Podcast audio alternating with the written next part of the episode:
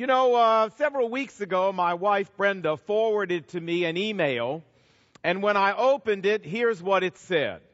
It said, Spring classes for men at the Adult Learning Center. Class number one, how to fill up the ice cube trays. Step by step demonstrations. Class number two, the toilet paper roll. Does it change itself? Group discussion. Class number three, dinner dishes. Can they levitate and fly into the kitchen sink? Round table discussion. Class number four, the oven. What it is and how to use it. Live demonstration.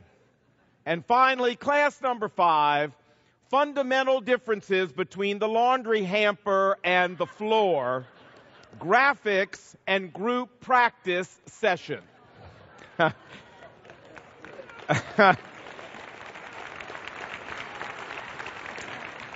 I don't see any men clapping.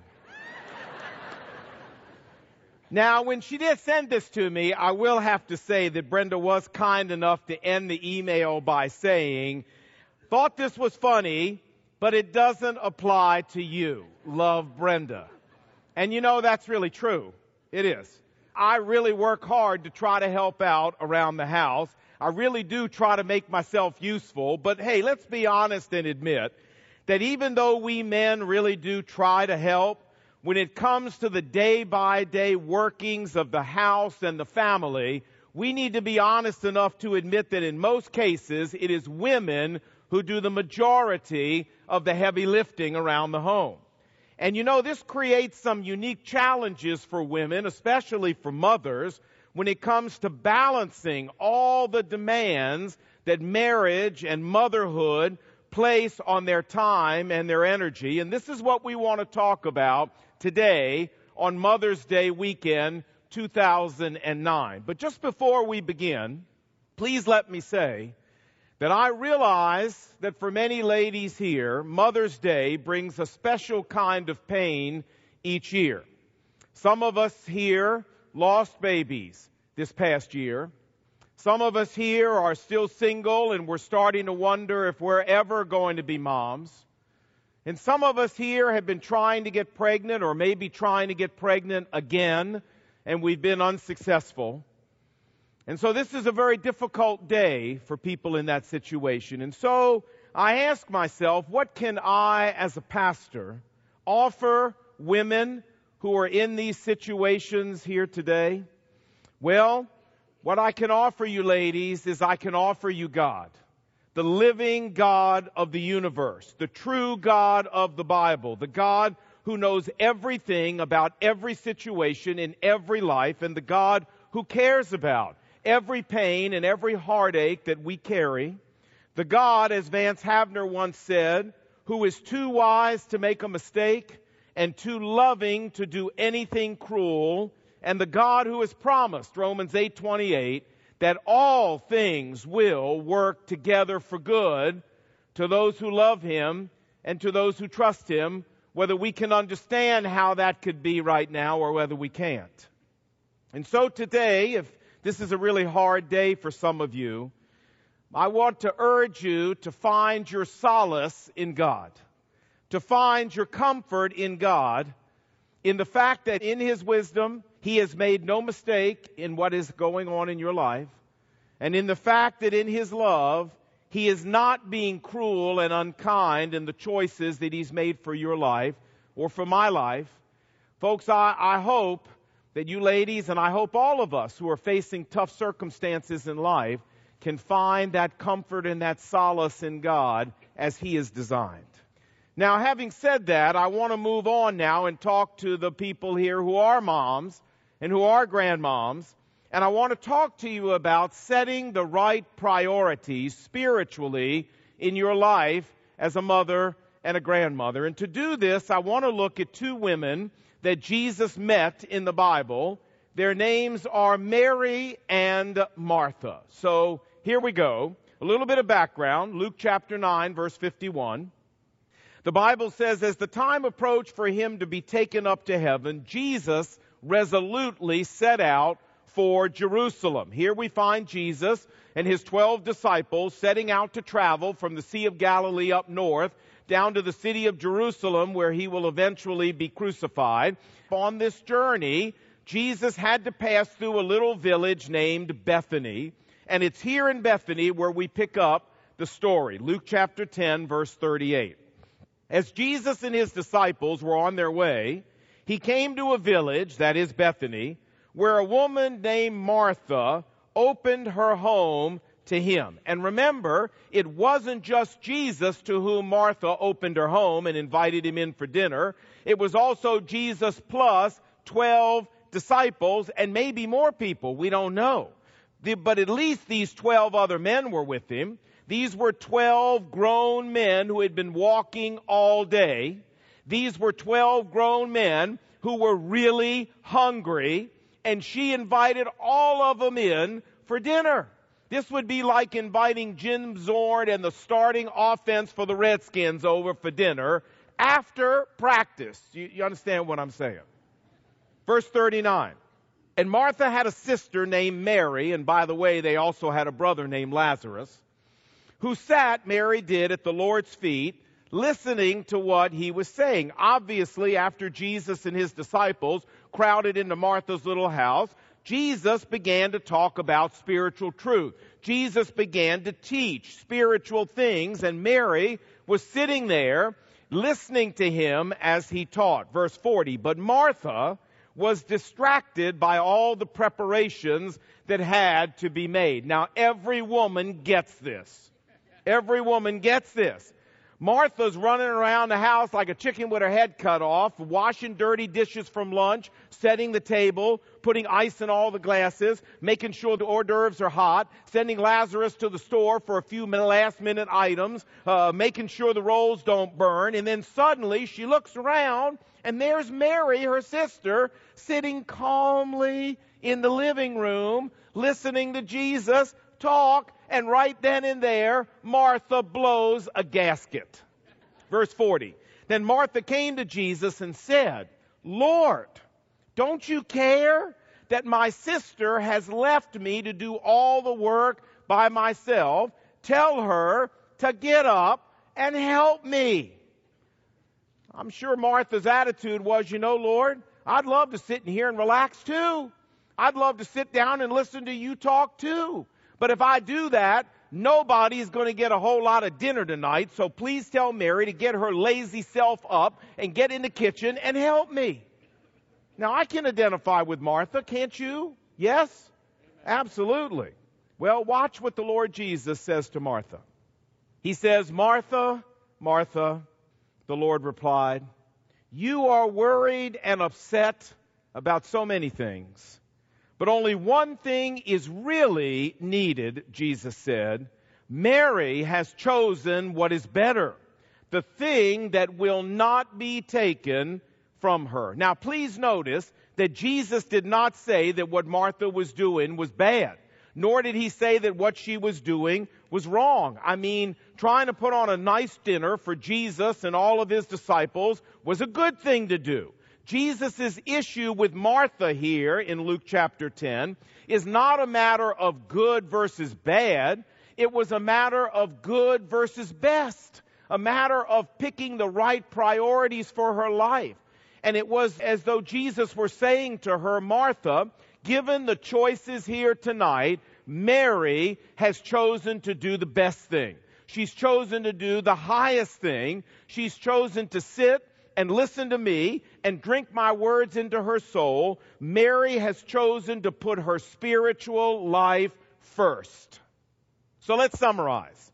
Here in Luke chapter 10, Jesus doesn't condemn Martha for trying to put on a nice dinner. He simply challenges her to do a better job of setting spiritual priorities for her life, to do a better job of making sure that she places her spiritual life above everything else, a better job of keeping the main thing, the main thing, in spite of all the hustle and bustle and demands of life. Now, that's as far as we want to go in our passage today, but we want to stop now and ask our most important question. And, and I know you've had a couple weeks off, so you might be just a little rusty, but I really want us to, I really want us to get back in the, in the groove here. And all you folks at Loudoun and all you folks on the internet, we want you to do this too. So are you ready? Yes. You ready? Yes. All right, here we go. One, two, three. So oh, that felt good, didn't it? Yeah. You say, all right, Lon, so what? I mean, I hear, I hear what you're saying, and I, I understand the story of Mary and, and Martha, but for Mother's Day, I mean, what difference does any of this make? Well, let's see if we can help with that. Here's my question for you today, ladies. As a mom, my question is, when you look at the story of Mary and Martha, which of these two women do you most closely identify with? Last night I had a lady say to me, I don't like that question. I said, why not? She said, because Lon, you know the answer. The answer is I'm more closely identified with Martha. And you know, unless I miss my guess, I would suspect that the vast majority of moms here in the Washington area would have to say that they too identify more with Martha. I mean, as moms, you have carpools and school meetings and doctor's appointments and piano lessons and ballet lessons and soccer games and baseball practice and basketball games and homework and science projects and, and children's therapy appointments. And then there's the laundry to fold and the, the meals to fix and the dishes to wash and the floors to vacuum and the bathrooms to clean. You go, hold on, I'm exhausted already. Stop. Well, and on top of that, there's our marriage to tend to and then on top of that, for many of us, there's our job. There's work with all of the proposals and the hearings and the deadlines and the projects and the general stress. I mean, how can any mom in Washington, D.C. not feel like Martha sometime? You say sometime. Well, a lot of the time. And you know, here's what I'm here to tell you. I'm here to tell you that the danger is that if we're not real careful as Christian moms, you can begin to make the very same mistake that Martha made. Namely, as a mom, you can become so overwhelmed with doing good things for your family that just like Martha did, you fail to do the best thing for your family and your children. And look at me, listen here, the best thing any mother can do for her family is for her to cultivate her own spiritual life for her to cultivate her own walk with God, for her to be a woman, to seek to be a woman of spiritual authenticity and spiritual depth. Want to give your children the greatest gift you can give them? Then give them this. And you know, when I think of this, I think of Timothy in the Bible, Timothy's mom, a lady named Eunice, and Timothy's grandmother, a lady named Lois.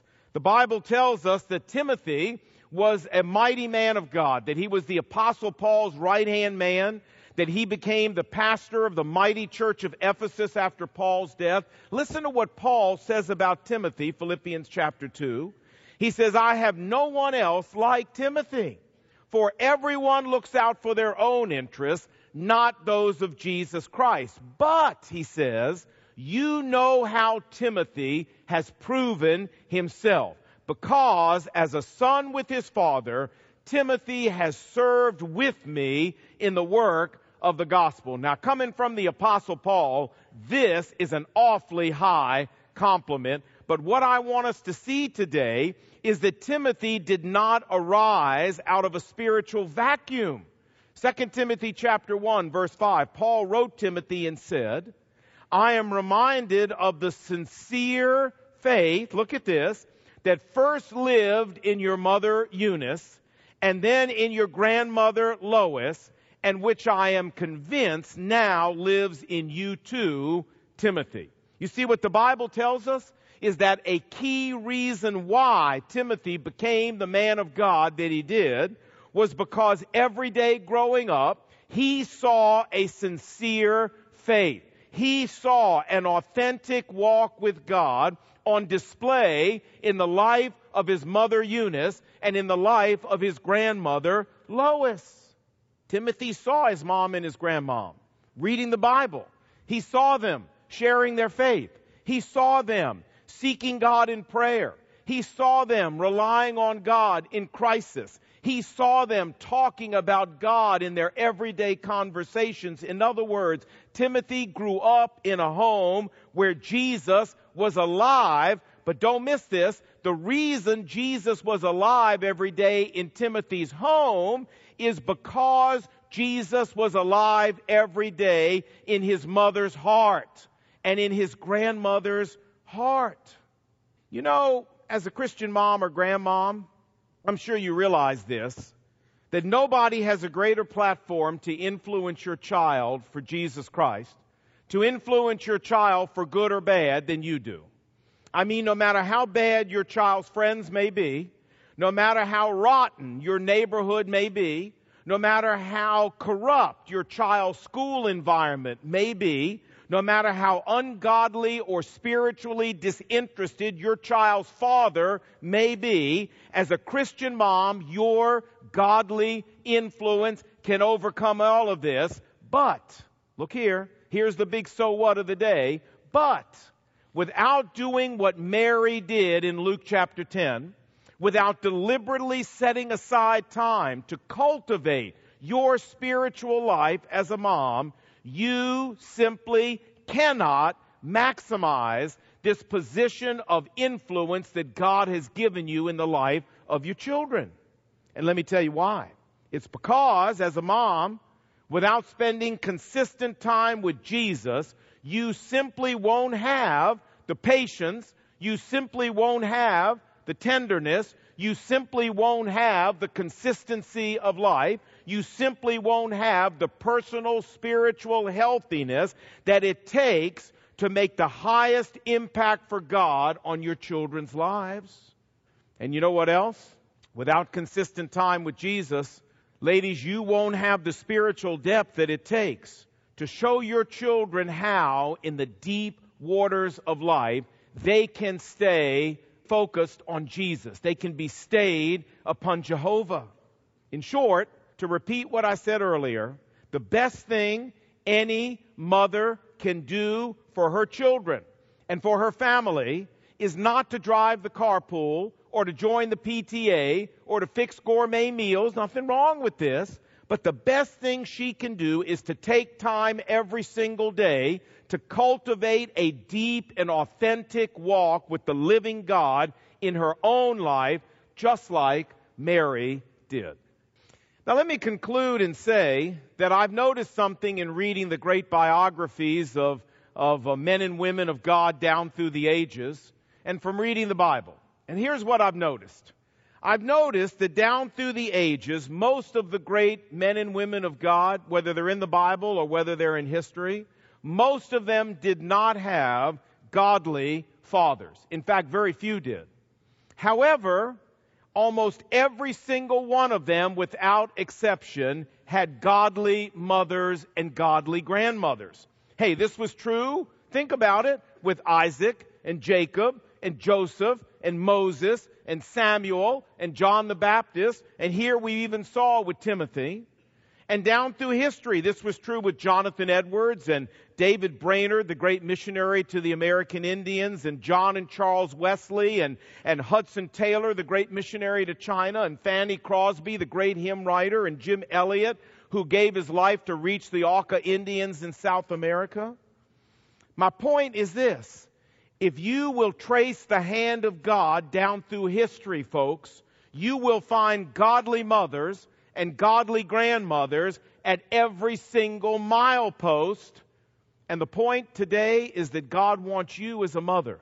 God wants you as a grandmother to join this band of godly moms who left indelible impressions for God on their children. And so let me say in closing that if you're a Christian mom here, in spite of all the pressures that you feel every day to do all kinds of things, and I know that pressure is very real, from carpools to snack bar duty. I'm here to challenge you today on behalf of God simply with this point.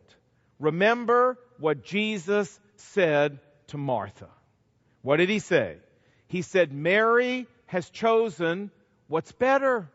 The thing that will not be taken from her, she has chosen to put her spiritual life above all else. And you know, this is not just a message for moms. This is true for all of us, whether we're moms, whether we're dads, whether we're single people. All of us need to follow in Mary's footsteps. You say, but Lon, you don't understand how busy my life is. Ah, oh, maybe I don't, but I might. You say, you don't understand how hard it is for me to find a time to do this. Well, yeah, I do. But I think, friends, my suggestion is we just need to be a little creative, you know? we need to figure out when is that time that works for us. Maybe it means getting up 30 minutes earlier than everybody else in the house when things are completely quiet and you can be alone with God. Or maybe it means at work finding that secret place where you can go for lunch, where it's only you and, and your Bible and your salad and God. That's it and you can spend some quality time with God. Or maybe it means keeping the Bible on the nightstand next to your desk and making it a ritual that before you turn off the light every night, you have your time in the Word and your time in prayer after everybody else is asleep. Look, I don't know exactly what works for your schedule, but something has to work, and it will if you want it to. And friends, you and I cannot be the moms, the dads, and the followers of Christ that we need to be without that kind of time. This is what Jesus wanted Martha to understand that Mary was cultivating something in her life that could not be taken from her, her personal walk with God. And friends, everything else that we go after so hard in this world, huh? It's all going to be taken from us, but not our walk with God. And so, my challenge to all of us today is hey, when is it that we've got this time set aside every day? to do the greatest thing we can possibly do to give the greatest gift we could ever give to our children, ladies. When is it? And if you can't put your finger on a time and say it's here, then my challenge to you today is we need to rearrange some things so we can put our finger on it and say, it's here. Let's pray together. Lord Jesus, you know that uh, Washington, D.C. is a crazy town. The schedules people keep here are crazy. The traffic is crazy. The pressures on our time are crazy. And yet, Lord Jesus, we need those quiet moments with the living Christ every day. If we're going to be the moms and the grandmoms and the followers of Christ that you want us to be in this town, and in our families. And so, Lord Jesus, for all the folks who talk to you today about needing to rearrange some things, I pray you'd give them the courage, the discipline, the tenacity to make those changes and let them stick. Teach us, Lord Jesus, that what Martha did was not bad, but what Mary did was better and make us Marys, Lord. Help us put our spiritual life ahead of everything in this crazy town. That our lives might shine and reflect the glory of Christ to our children and to everyone around us. Change the way we live because we were here today, this Mother's Day weekend. And we pray these things in Jesus' name. And God's people said, Amen. Amen. Ladies, Please have a wonderful Mother's Day. God bless you, and thanks again for all you do. See you.